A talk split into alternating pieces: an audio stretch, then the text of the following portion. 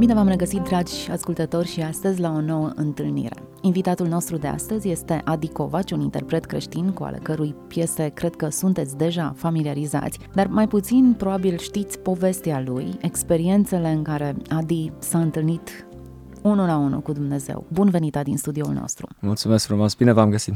Una din experiențele pe care puțin mai devreme mi le-ai relatat este legată de consumul de droguri. Ai fost dependent de droguri timp de patru ani. Haideți să călătorim puțin în trecut și să vedem cum ai ajuns dependent de droguri. Da, e o, e o poveste puțin mai lungă, dar cred că influența celor din jur m-a, m-a afectat cel mai mult. Am mers la la școala americană în Statele Unite, în Sacramento și mi-am că eu eram genul de, de om că îi criticam sau îi judecam pe cei care consumau droguri sau beau alcool sau chiar fumau țigări. Uh, vedeam ca o, o chestie dăunătoare și rea și Erai creștin uh, atunci? Uh, mergeam la biserică.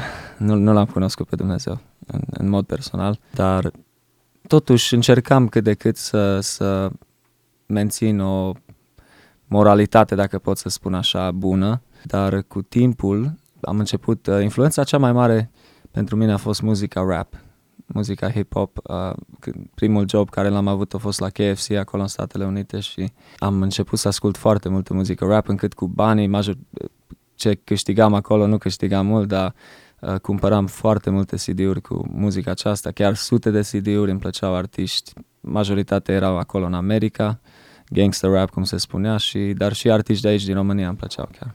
Cântai în acea perioadă?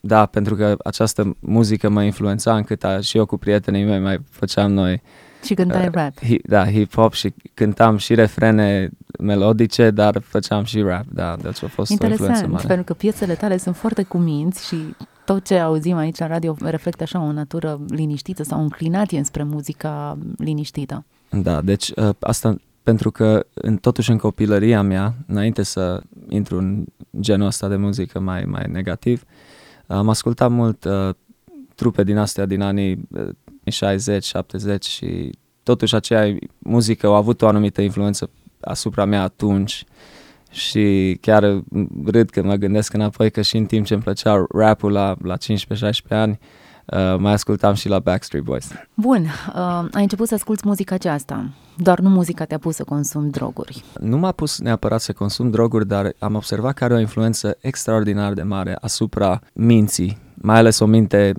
fragilă sau tânără, cum am fost eu și mulți alții. În muzica rap, în mod deosebit muzica gangster rap, uh, se vorbește foarte mult de, uh, în, în mod negativ despre femei. Se înjură foarte mult sau vocabularul meu a început să adopteze aceste înjurături foarte des, aproape fiecare al treilea, patrulea cuvânt poate era o, o înjurătură. Este o muzică care face reclamă la violență împotriva poliției, împotriva societății adeseori, împotriva ori și căruia le iese în cale și este, vorbesc foarte des despre uh, marihuana, foarte des cum își găsesc plăcere în asta și că fumează zi și noapte și lucruri de genul ăsta și cu timpul nu-ți dai seama, dar cu cât asculți mai mie înainte îmi plăcea numai pentru muzică, dar cu cât asculți mai mult, lucrurile astea îți intră în, înăuntrul tău. Cred că diavolul are un acces foarte mare prin muzică la, în mod deosebit la tineret, dar la oricine.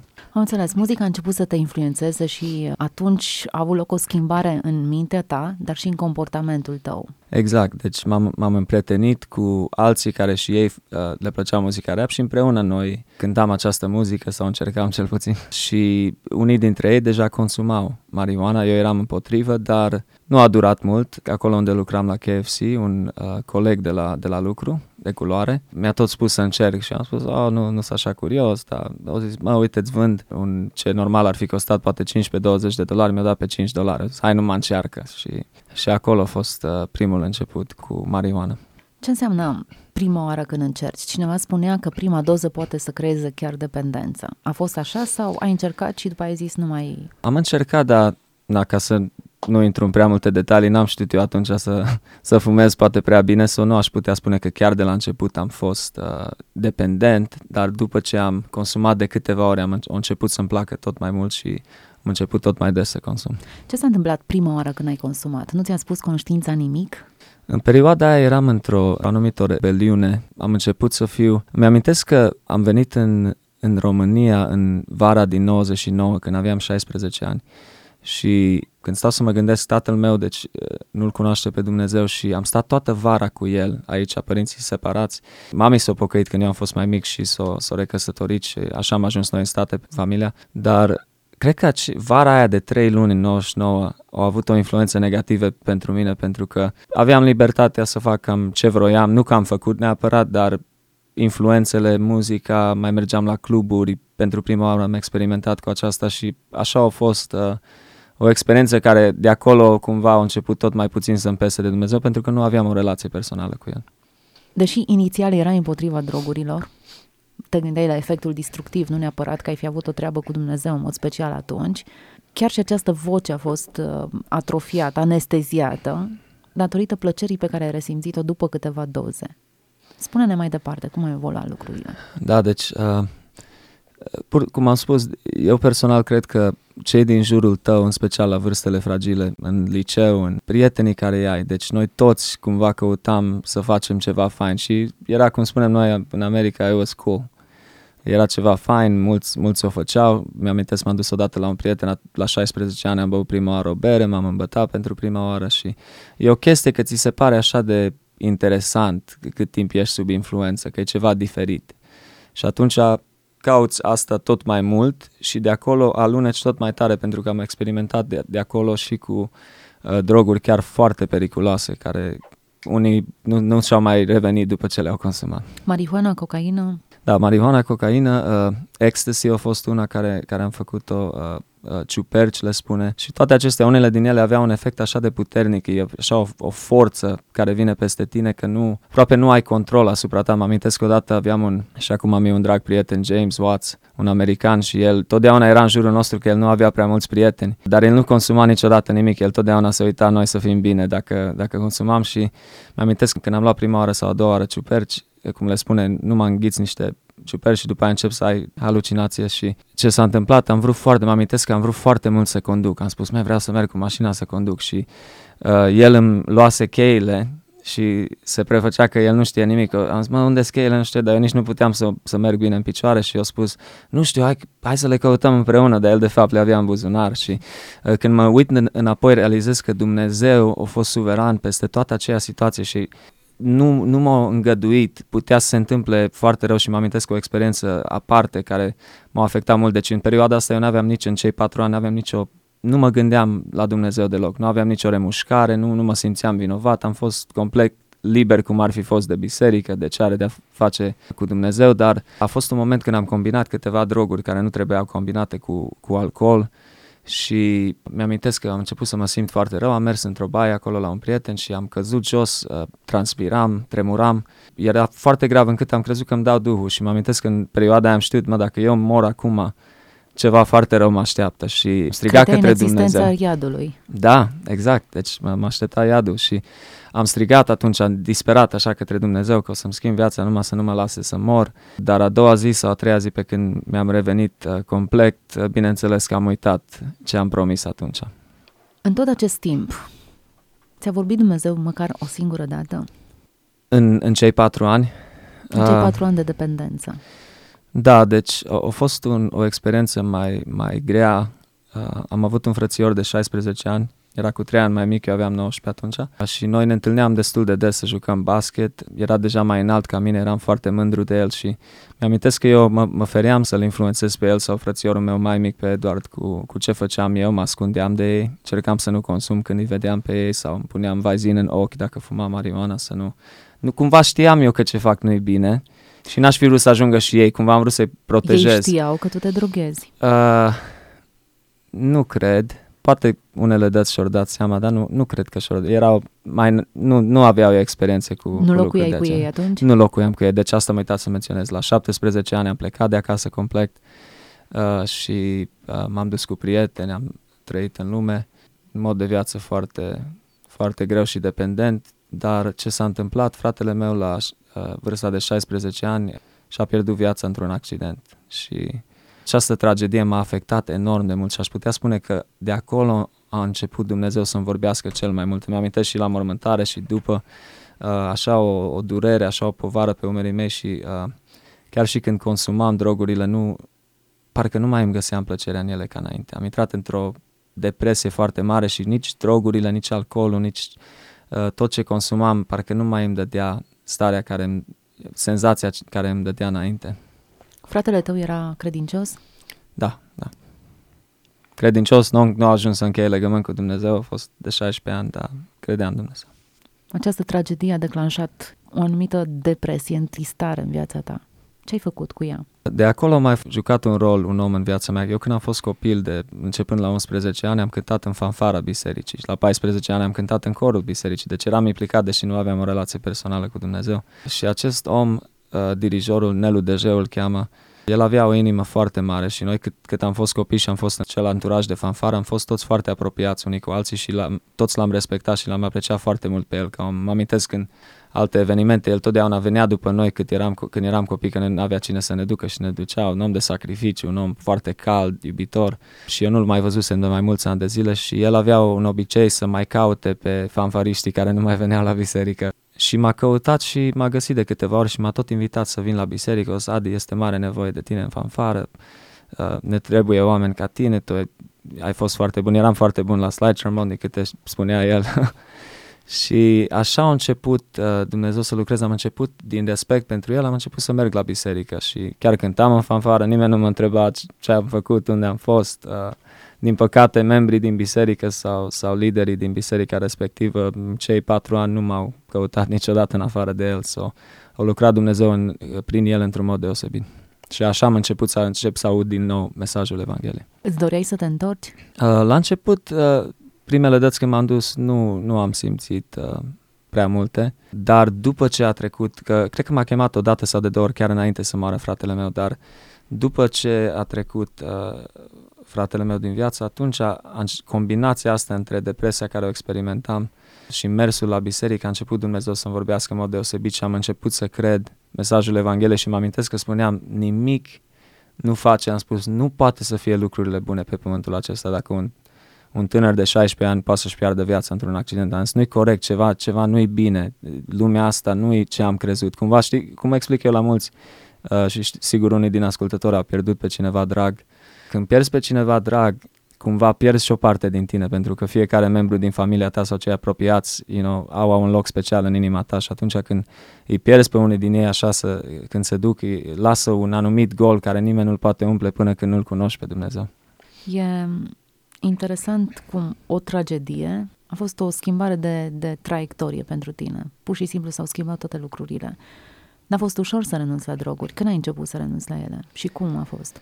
Deci în primele luni încă, încă consumam, mă amintesc că aveam în portbagaj uh, marihuana și aveam o, vroiam să mă întorc cu, cu toată inima, dar încă eram uh, dependent, deși fumam mai rar. Am mutat înapoi acasă, după, după tragedie, am rupt-o cu unii prieteni și am venit înapoi acasă. A fost bine pentru noi ca familie să ne reunim, să fim toți împreună, ne-am, ne-am mângâiat un, unul pe altul și... Dar o aveam în portbagaj, îmi amintesc și din când în când mai, mai fumam.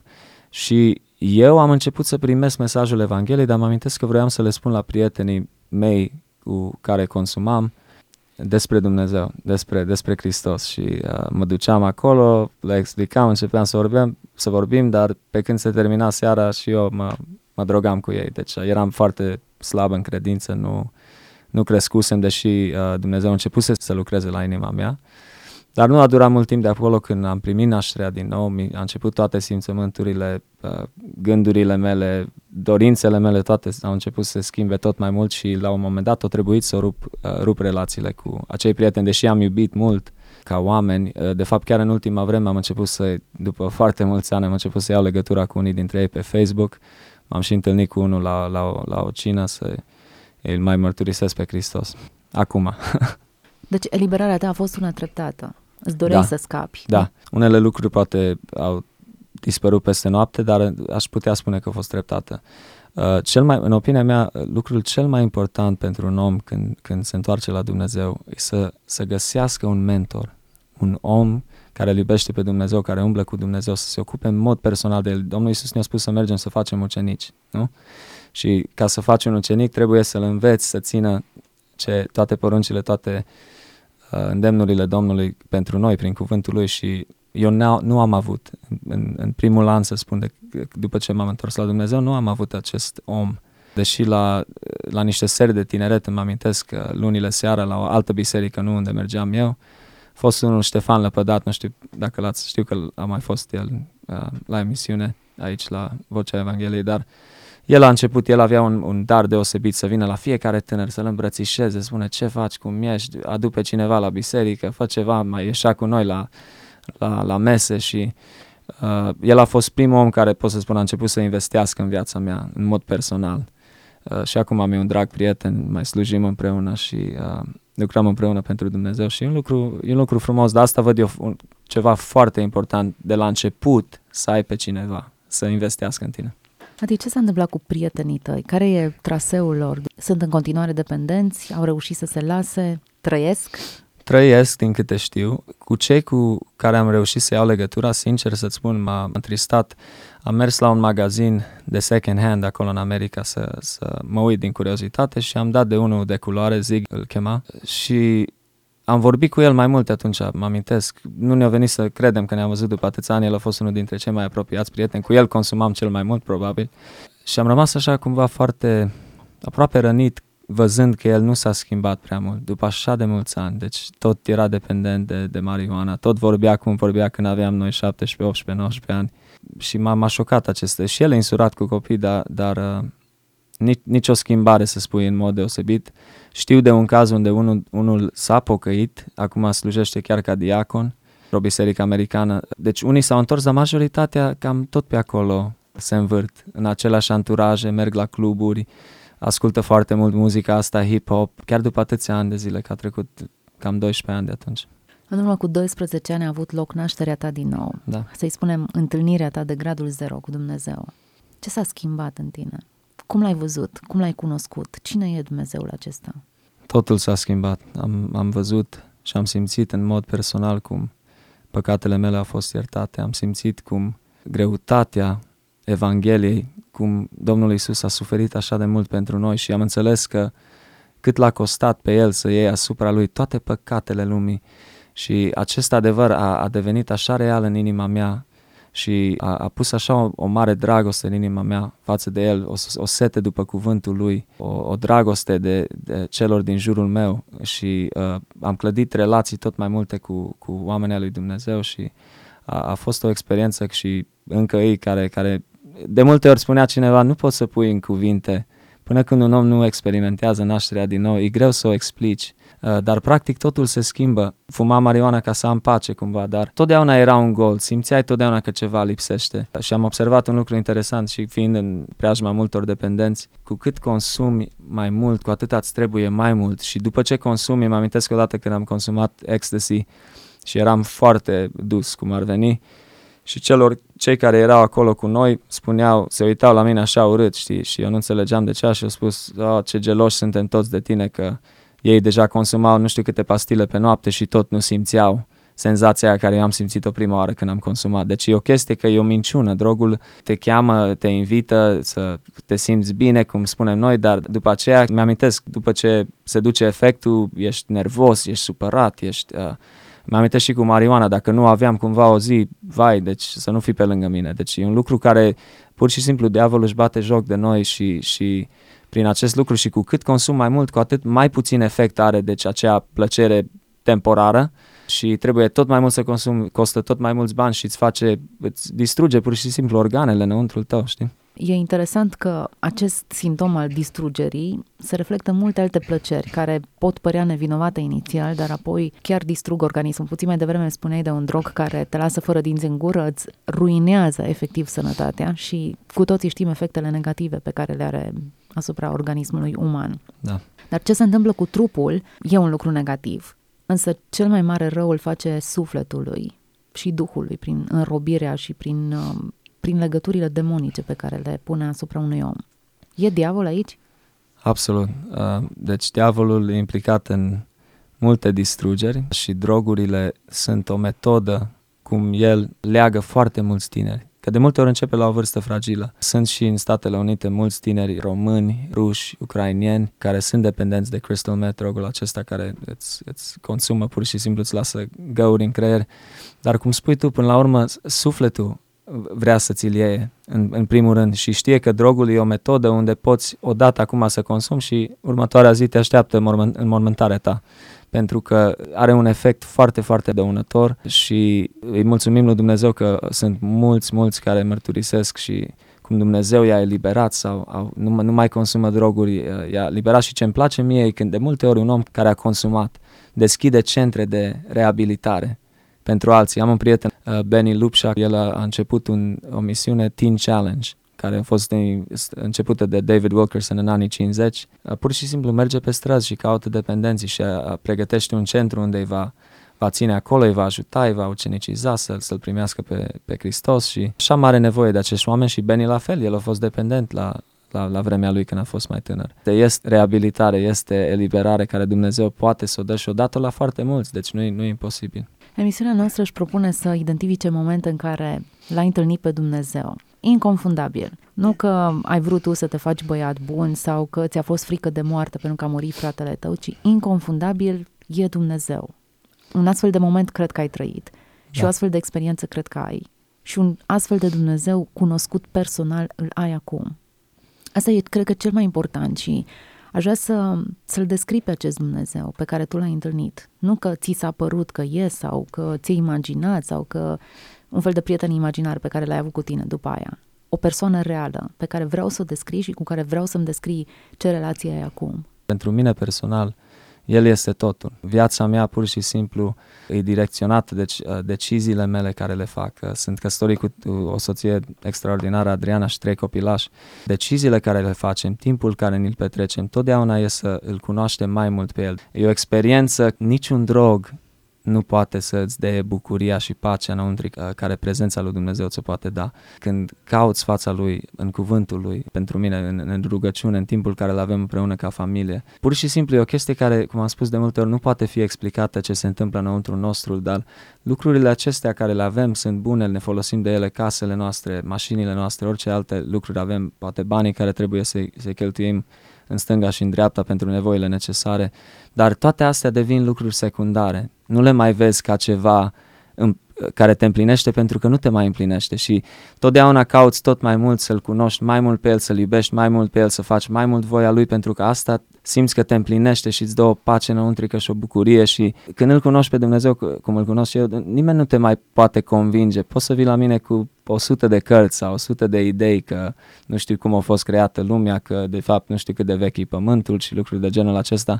Și nu înseamnă că noi avem absolut fiecare răspuns la orice lucru, dar când te naști din nou, e o experiență care nimeni nu ți-o poate lua deci dragostea care ai pentru Dumnezeu, știi, și pentru voia Lui e, e ceva ce e, e cel mai frumos lucru posibil pe pământul acesta. Să înțeleg că ai întâlnit de gradul zero în fiecare zi cu el.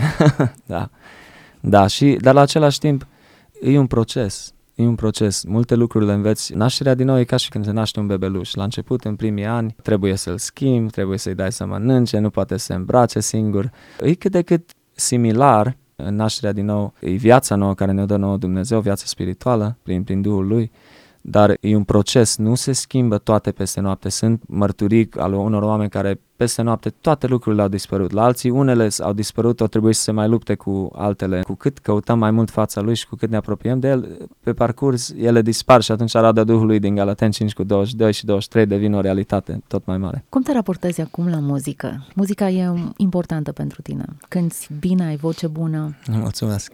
Muzica e, e un mod extraordinar de a ne închina lui Dumnezeu și de a conduce chiar pe alții să se închine lui pentru mine are o importanță foarte mare, dar am realizat dacă Dumnezeu mi-a dat acest dar, vreau să-l folosesc la maxim pentru el și un mod foarte frumos pentru că și, și în, când o să fim cu Dumnezeu în veșnicie o să-i cântăm. Mă simt foarte privilegiat că am fost ales ca să pot să, să-i cânt lui. Și muzica rap? Muzica rap... Îți mai place? O mai asculti? Nu, nu mai ascult în moment, dar uh, eram foarte împotriva și rapului creștin, că unii cunoașteți că există uh-huh. și rap creștin. Chiar mă interesa punctul tău de vedere. Am realizat un lucru, are locul lui și rapul. Eu știu de cazuri uh, unde acești oameni, în special cei de culoare, în Statele Unite sunt zone foarte, foarte periculoase. Spunea un verișor de-a meu, care e misionar în Irak, a spus, auzi, când mergi în zonele alea, nu te poți duce cu muzică de laudă și închinare la aia care scot pistolul la tine. Verișorul meu când mergea și evangeliza prin Chicago pe străzi, unii scoteau pistolul la el și spune pleacă de aici cu, cu Hristosul tău și atunci el le spunea ok, mă duc,